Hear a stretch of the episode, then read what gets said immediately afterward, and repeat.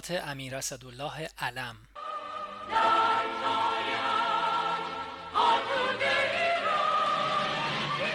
1348 اسفند.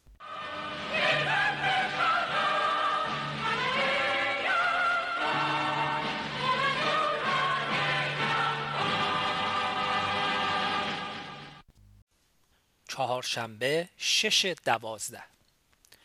این چند روز در ژنو گذشت. اینجا هم طبیب من به مرخصی رفته بود ولی کاری داشتم که ماندم. از اخبار مهم در این چند روزه مسافرت پرجنجال پومپیدو رئیس جمهور فرانسه به آمریکاست پومپیدو چون هواپیمای میراژ به لیبی فروخته است از طرف یهودی های آمریکا تظاهرات سختی بر علیه او به عمل آمد. حتی در سنا هنگام نطق او نصف سناتورها از جلسه خارج شدند. با آنکه قبل از حرکت و مسافرت به داخل آمریکا و حتی قبل از نطق در سنا برخلاف معمول در باشگاه ملی روزنامه نگاران نطق کرد و به آمریکا تملق زیاد گفت. سیاست فروش اسلحه به لیبی را هم به این نحو توجیه کرد که اگر من نمی‌دادم روسها می‌دادند. به علاوه من در فروش اسلحه به لیبی شرایطی قائل شدم که من جمله نباید این اسلحه در اختیار دولت دیگری اشاره به مصر قرار گیرد. با وصف این حرفای او فایده نکرد و تظاهرات شدیدی بر علیه او شد. با وصف این پومپیدو مرد فهمیده است و از این سفر بهره برداری خواهد کرد. پس همه مهمتر برخورد او با مسائل روز است که به نظر من عالی است.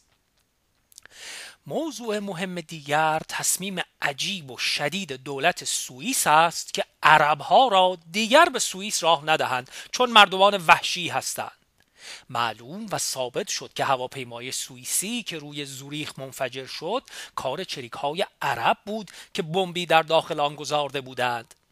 هواپیمایی را در فرودگاه وین خواستند منفجر کنند که بمب در دماغه آن ترکید و هواپیما مجددا سالم به زمین نشست و کسی کشته نشد. ولی در هواپیمای اولی چهل و پنج نفر من جمله سیزده نفر اسرائیلی کشته شدند. اتفاق دیگری در تهران افتاد که خیلی باعث ناراحتی شد. آن این که به عذر اضافه کردن خطوط کمربندی اتوبوسرانی یک دفعه ترتیب کار را طوری دادند که کرای اتوبوس سه برابر ترقی کرد. تمام مردم ناراحت شدند و در نتیجه دانشگاه ها اعتصاب کردند و دانشجویان به بلوا پرداختند و شروع به شکستن در و پنجره اتوبوس ها نمودند. کار داشت بالا می گرفت زیرا همه مردم طرفدار دانشجویان بودند. تا اینکه شاهنشاه امر دادند نرخ به صورت اولیه برگشت. اول که بلوا شروع شد گویا به پیشنهاد دولت شاهنشاه فرموده بودند به بلوا که نمی شود تسلیم شد باید سرکوبی شود. من اتفاقا آن شب در لوزان بودم. با تهران صحبت کردم بعد با سن صحبت کردم و سرهنگ وزیری هم به من گفت قائله را امر دادن قوای انتظامی خاموش کنند. من فوری تلفنی به شاه عرض کردم. عرض کردم آن وقت که قائله را با زور خاموش کردیم من نخست وزیر بودم و قائله پانزدهم خرداد به اقوای بختیار و آخوندها و کمونیست ها پیش آمده بود. بر علیه اصلاحات شاهنشاه یک عده را برای منافع بزرگ ملی پایمال می کردیم و همه مردم طرفدار عمل ما بودند. حالا قضیه برعکس است. امر فرمایید قطعا این تصمیم دولت لغو شود. قبول فرمودند.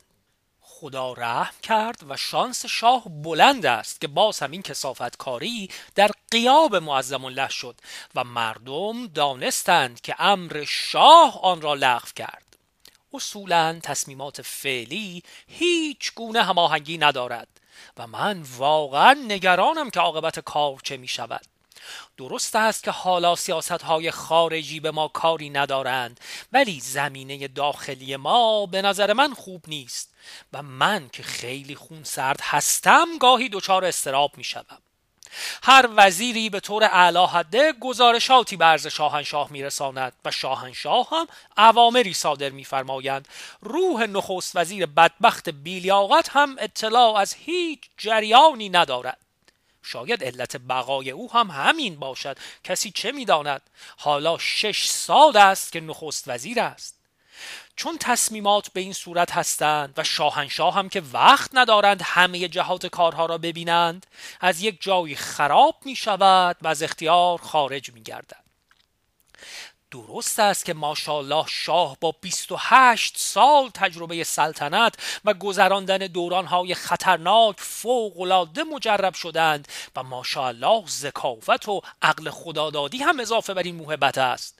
ولی اصولا در دنیای امروز کار مشکل تر از این حرف هاست. من مکرر عرض کردم اجازه بفرمایید های مشاورینی درست کنیم و همه امور را مطالعه نمایند بعد شاهنشاه تصمیم اتقاس فرمایند. میفرمایند اینکه دولت در دولت می شود من دستگاه های مطالعاتی در ساواک و قسمت های نظامی دارم کافی است. عرض کردم همه رؤسای کشورهای بزرگ چون این هیئتهایی دارند.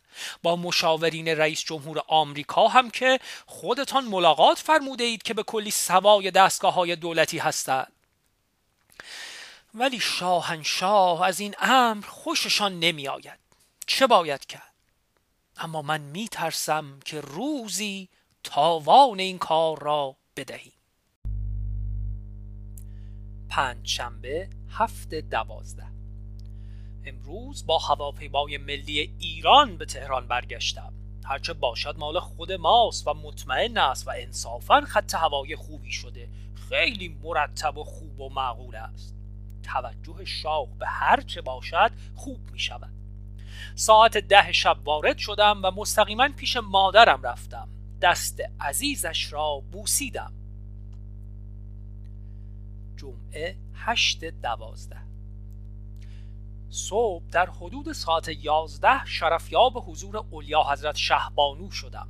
فرمودن نهار هم پیش من بیا اطاعت کردم. آیت الله حکیم مریض است. تلگرافی به شاهنشاه عرض کردم اگر اجازه فرمایند طبیب برای او بفرستیم.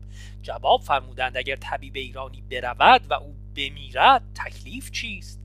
با این رابطه ما با عراقی ها هزار پیرایه بر آن خواهد بست. این جواب که آمد من با نخست وزیر مشورت کردم نظر خوبی داد.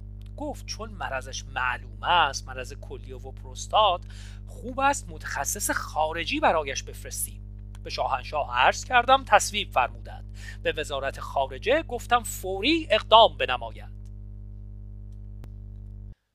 سهشنبه دوازده دوازده این چند روز در تهران مشغول کارها و دید و بازدید بودم. چقدر آدم آدم که چرس کنم جنس دوپا به ملاقات من که خودم هم آدم نیستم آمده است خدا می‌داند. بیچاره و عاجز شدم. صبح و ظهر و عصر و شب. البته به علت آنکه وزیر دربار هستم بعضی از ملاقات کنندگان به ندرت واقعا دوستان حقیقی هستند. من در این مورد کمتر دچار اشتباه و وهم می شوم.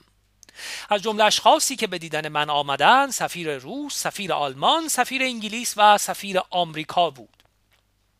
سفیر شوروی می‌خواست بداند شاهنشاه چه وقت تشریف می آورند و آیا می تواند در مدت کمی که در تهران تشریف دارند افتخار شرف یابی حاصل نماید؟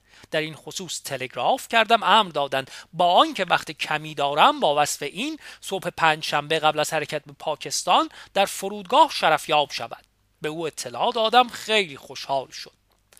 سفیر آلمان یکی دو فقره کارهای تجارتی داشت ولی اصل مطلب او گزارش مذاکرات نماینده براند با شوروی ها بود که فوقالعاده محرمانه است ولی به شاهنشاه عرض می کند سفیر انگلیس خواست تقاضا کند گزارش مسئله بحرین به مجلس که قرار بود پیش از عید به وسیله نخست وزیر داده شود به بعد از عید موکول شود. زیرا تا 28 مارس کار یوتانت به نتیجه نمی رسد و اگر قبل از کار دبیر کل سازمان ملل متحد مطلب ولو در جلسه سری به خارج درز بکند ممکن است مشکلاتی در کار یوتانت فراهم آورد. قرار شد این موضوع را به عرض شاهنشاه برسانم. سفیر آمریکا اولا متن نامه پرزیدنت نیکسون را برایم آورده بود که تقدیم پیشگاه مبارک شاهنشاه نمایم. البته متن تلگرافی آن قبلا قبل از ورود من رسیده بود و به وسیله نخست وزیر با تلگراف به شرف عرض شاهنشاه رسیده است. ثانیا خواست توضیحاتی بدهد که رئیس جمهور با تمام دستگاه های دولتی آمریکا در اجرای منویات شاهنشاه کمال حسن نیت را دارند. ولی پاره مشکلات محلی و داخلی آنها را گرفتار کرده است.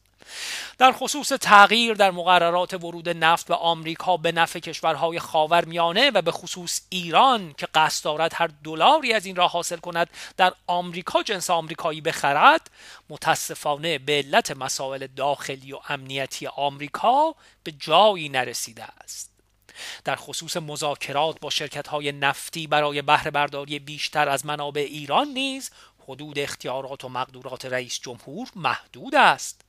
می‌دانیم که رئیس جمهور آمریکا آن هم رئیس جمهور جمهوری خواه به وسیله شرکت های بزرگ انتخاب می شود در حقیقت بازیچه دستان هاست تا فرمان روایان ها در خصوص تربیت های جت با مقدار که شاهنشاه خواستند در حدود 120 نفر این کار به قیمت تقلیل در مساعی جنگی آمریکا در تمام دنیا من جمله در ویتنام تماما و کلا انجام می شود و از این جهت خیلی منت میگذاشت و می‌گفت این تنها کاری است که صد درصد در دست رئیس قوه مجریه می باشد به این جهت انجام میپذیرد.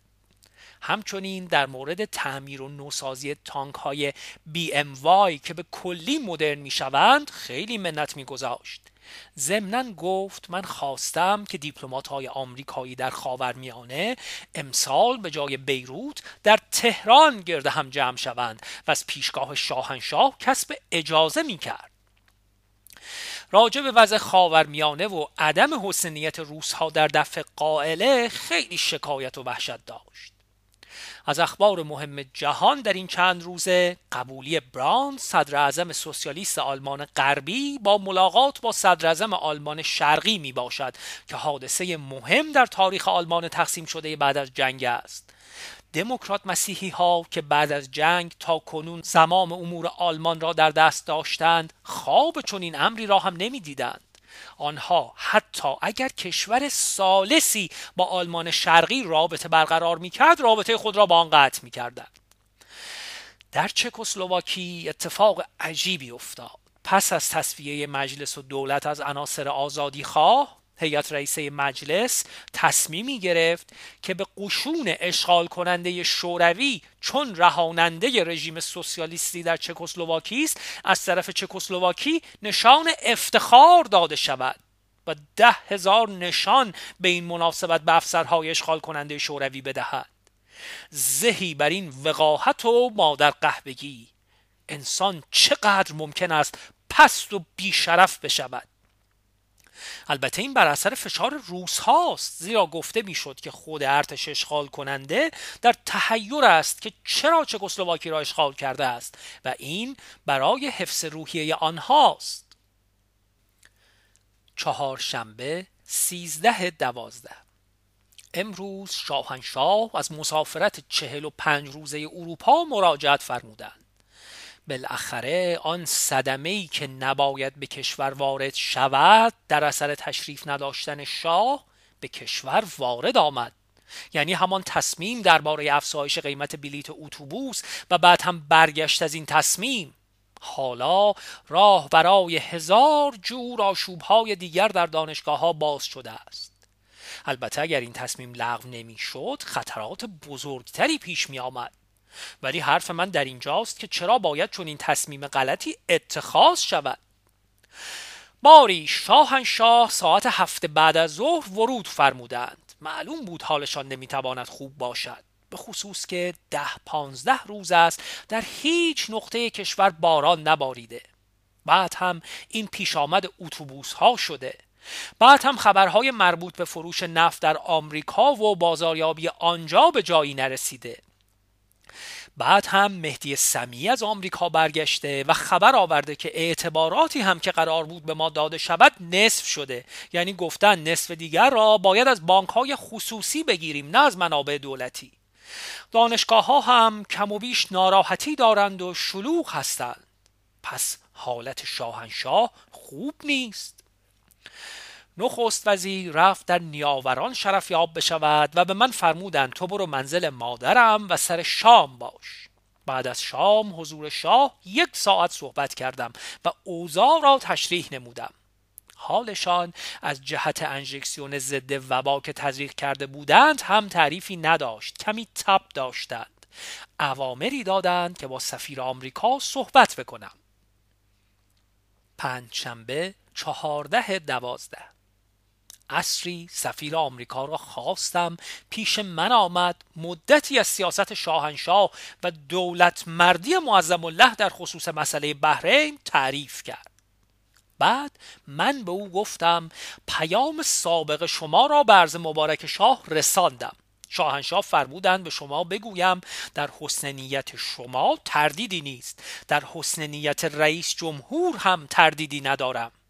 ولی شما خودتان می‌دانید که ما الان روی پای خودمان ایستاده ایم تا جایی که می توانیم حتی به دیگر دوستان مشترکمان منظور عربستان سعودی است کمک کنیم.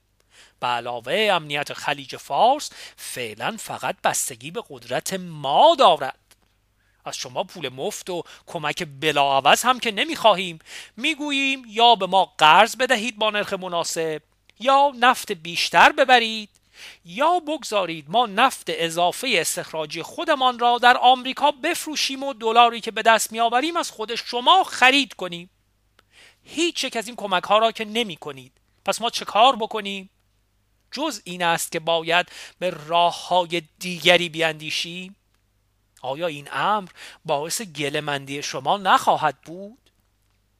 تازه باعث گله شما بشود. من اهمیت نمی‌دهم زیرا مسئولیت در مقابل مردم و کشور دارم.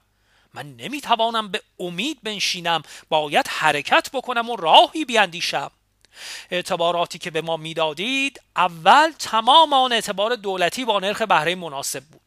بعد گفتید 25 درصد خصوصی 75 درصد دولتی باشد. باز قابل قبول بود. حالا می‌گویید 50 50 باشد. این دیگر یعنی چه؟ در این خصوص مذاکرات مفصل کردیم. قول داد چنان که شاهنشاه ام فرموده بودند مراتب را به رئیس جمهور بنویسد و جدا بخواهد که یا اقدام کند یا به ما بگوید نمی‌توانم کاری بکنم تا ما دنبال راه های دیگر برویم. نظر شاهنشاه از اینکه مایلند اسلحه های دقیق مثل هواپیما و موشک و رادار و غیره از آمریکا خریداری شود این است که اگر با همسایگان که هم اسلحه روسی دارند درگیر بشویم و ما هم اسلحه روسی داشته باشیم ممکن است یک وقت روزها نخواهند به علل سیاسی به ما کمک کنند به کلی فلج می‌شویم. کاملا نظر دقیق و شاهانه صحیحی است. پنج شنبه 28 دوازده. تا امروز نتوانستم یک خط یادداشت بنویسم. آنقدر گرفتاری و دردسر بوده است که آخر شب حال اینکه حتی یک سطر بنویسم نداشتم.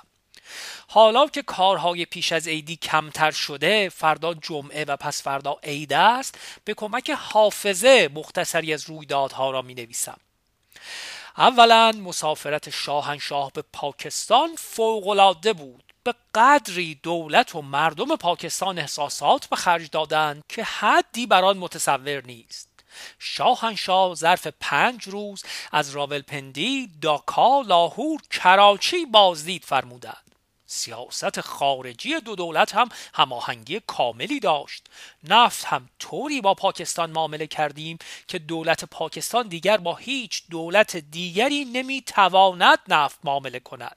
به این معنی که دولت پاکستان قانونی میگذراند. در ازای این که در بعضی معادن نفت ما آنهایی که هنوز دست به استخراج نزده ایم و قراردادهای آنها تازه منعقد می شود شریک می شود پاکستان در حکم بازار داخلی ایران است و حق ندارد نفت از جای دیگر دنیا وارد کند. پیشرفت بزرگی برای صنعت نفت ایران و سیاست ایران است. یعنی پاکستان ظرف چند سال فقط و فقط بستگی به نفت ما خواهد داشت و بس. مسئله کردها با عراقی ها حل شد. یعنی به یک توافق رسیدند. نمی‌دانم سوری یا حقیقی باشد. آنچه مسلم است روزها فشار زیادی به بغداد برای این توافق وارد کردند. ولی مسئله اساسی که حل نشده این است که آیدات دولت کرد از کجا تأمین خواهد شد. مسئله اساسی هم همین است که اگر دولت کرد آیدات خودش را مستقیما از منابع نفتی کرکوک و موسل بردارد آن وقت ممکن است حساب کرد که دولت مستقلی شده است. وگرنه که مطلب بازی سیاسی است و عمق و اساسی ندارد. به علاوه حدود و مرزها هم معلوم نشده است و تکلیف قوای دفاعی هم پا در هوا مانده است. و اما اثرات آن روی ما این است که واقعا اگر این کار به یک نتیجه برسد لاقل 20 هزار سرباز عراقی از مرزهای کردستان به مرزهای ما منتقل می شوند و ثانیا دولت عراق نفس راحتتری می کشد و اما اثرات آینده آن به نظر من خطرناک است. یعنی فکر استقلال کرد در ترکیه و ایران قوت می‌گیرد و کار مشکل می شود نفتی ها آمدند و مذاکراتی شد. به جایی نرسید ولی آب پاکی هم روی دست ما نریختند. قرار شد بروند بعد از یک ماه خبر بدهند. من به امر شاه با آنها گفتم فعلا نظر ما این است که چون واقعا احتیاج به 1155 میلیون دلار در سال آینده داریم این رقم تامین بشود. حال اگر شما قرض بیفر هم مبلغی به ما بدهید یا پیش پرداخت بدهید این را هم قبول می کنیم چون می‌دانیم که اضافه استخراج ایران با تعهدات شما در کشورهای همجوار شاید خیلی آسان نباشد. این پیام محرمانه و خصوصی به آنها بود و فکر می کنم بی نتیجه نباشد. آنها می گفتند بیش از هزار و ده میلیون نمی توانیم بدهیم. در این روزها من به تغییر عجیبی در روحیه شاهنشاه مواجه شدم که خیلی تازگی برای من داشت. به قول فرخی که در رسای سلطان محمود می‌گوید شهر غزنه نه همان است که من دیدم پار من هم باید بگویم شاه ایران نه همان است که من دیدم پار. شاهنشاه مصمم سختگیر و رفرمیست در چند مرحله انعطاف عجیبی از خودشان نشان دادند که من در حیرت افتادم. یکی این که چون عید نوروز مصادف با سیزده محرم شده بود اغلب عوام می‌گفتند لابد مراسم عید برگزار نخواهد شد. شبی در منزل ملکه مادر سر شام مطلب مطرح شد. شاهنشاه از من پرسیدن نظر تو چیست؟ من عرض کردم در سیزدهم دیگر قتل امام برگزار شده است. به علاوه محرم و آشورای حقیقی چنان که تحقیق شده در سیزده شهریور بوده است. علاوه بر همه اینها یک مراسم ملی را که نمی شود محض خاطر عوام زیر پا گذاشت. من جسارت می کنم ولی معتقدم اگر احیانا روز آشورا به روز عید مصادف می شد باز باید مراسم ملی تعطیل نمی شد ملکه مادر در اینجا به من فوش دادند. شاهنشاه فرمودند درست می‌گویی باید سلام منعقد شود. بنابراین من هم دستور توضیح کارتای سلام را دادم. اما یک روز صبح به من فرمودند که امام جمعه پیغام داده است مردم که عید ندارند شما خود می‌دانید. بنابراین ما هم عید نمی‌گیریم. من واقعا تکان خوردم. عرض کردم اتفاقا من خودم قبلا با امام جمعه هم صحبت کرده بودم و گفته بود سیزده محرم دیگر ربطی به قتل امام ندارد. چطور حالا این را می‌گوید؟ فرمودند به هر حال ما سلام نمی‌گیریم. به هر صورت از من اصرار و از شاه انکار. تا بالاخره به این نتیجه رسیدیم که مراسم مختصری لاقل در مشهد برگزار شود روز اول فروردین.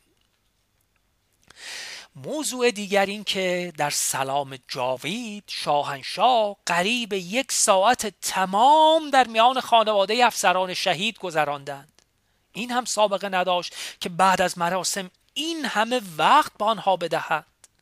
البته دربار برای آنها خیلی کار کرده است و بیشتر سوالات روی همین اقدامات قسمت امور اجتماعی وزارت دربار بود. ولی بعد زن و بچه از سر و کول شاه بالا رفتند. عقب نشینی در قبال اقدام قیمت اتوبوس هم از شاهنشاه بعید بود. گویی که اگر نمی‌شد خطرناک بود و واقعا عواقب وخیمی داشت. ولی با وصف این به این سادگی ها تمام اقدامات لغو شود واقعا برای من تعجب آور بود. من این مطالب را زیاد تجزیه و تحلیل برای خودم کردم. و به این نتیجه رسیدم که چون درگیری با عراق داریم و مسئله بحرین هم در پیش است و رأی سازمان ملل هم قطعا به نفع ما نخواهد بود و ممکن است مردم کورکوران عصبانی بشوند و در این حال دانشگاه ها هم آرام نیستند مجموع اینها شاهنشاه را محتاط کرده است که بی جهت موجب نارضایتی مردم فراهم نیاید. چون ماشاءالله شاهنشاه خیلی تیزهوش و سریع الانتقال است و می‌داند که مردم از خیلی چیزها ناراضی هستند. وای به وقتی که سربار آن هم چیزی بگذاریم.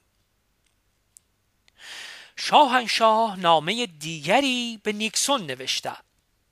مطلب خندهدار در مورد بحرین به خاطرم آمد.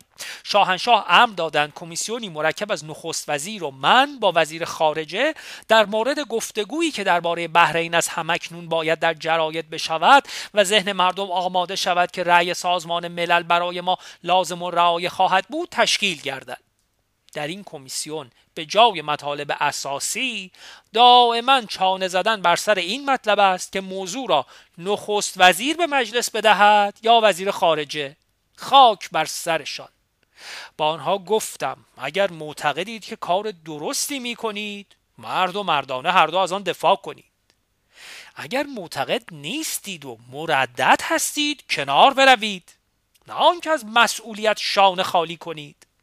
تازه مسئولیت دولت مشترک است. فرقی نمی کند که این سیاست دولت را شخص نخست وزیر یا وزیر خارجه در مجلس عنوان بکند.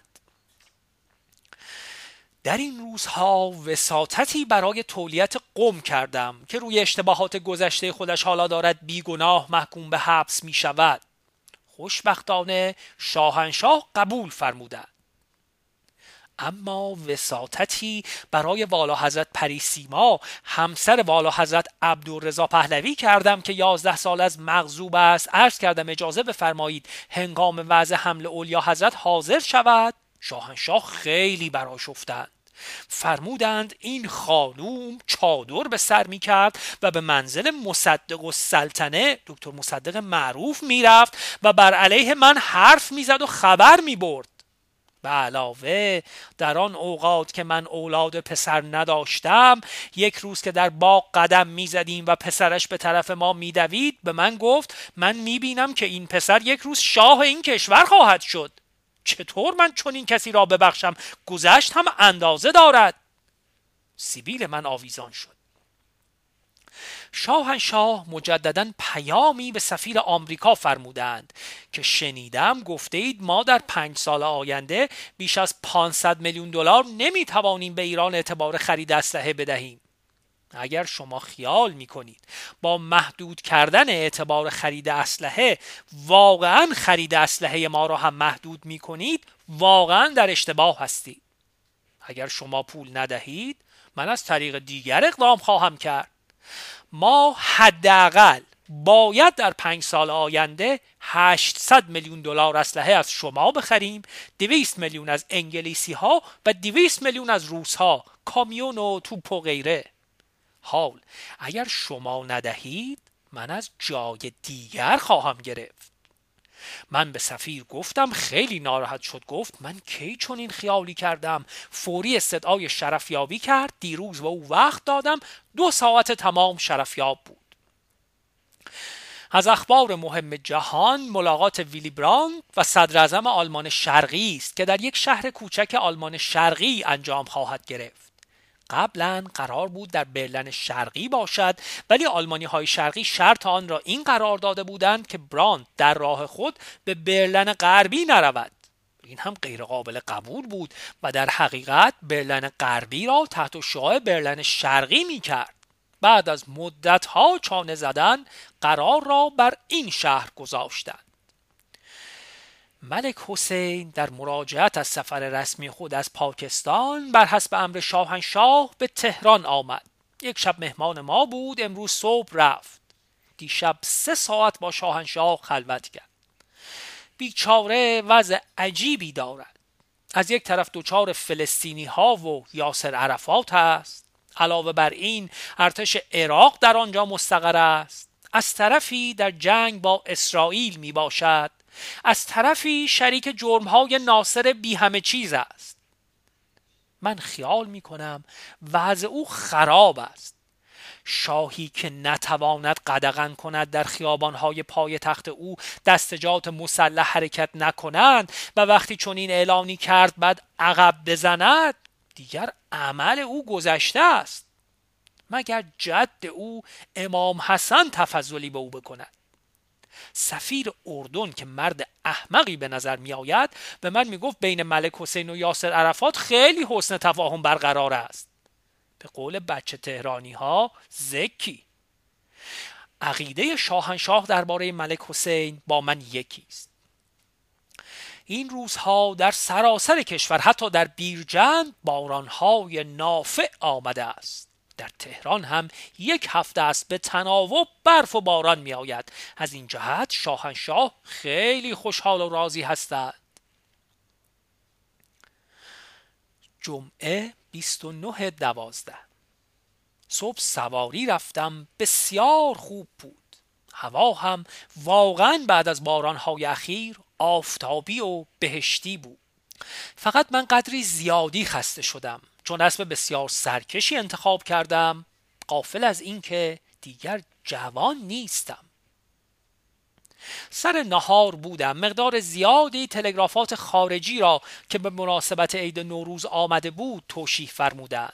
سر شام بودم. فرمودند وقت بیشتری برای مذاکرات با پادگورنی رئیس جمهور دولت شوروی بگذارید.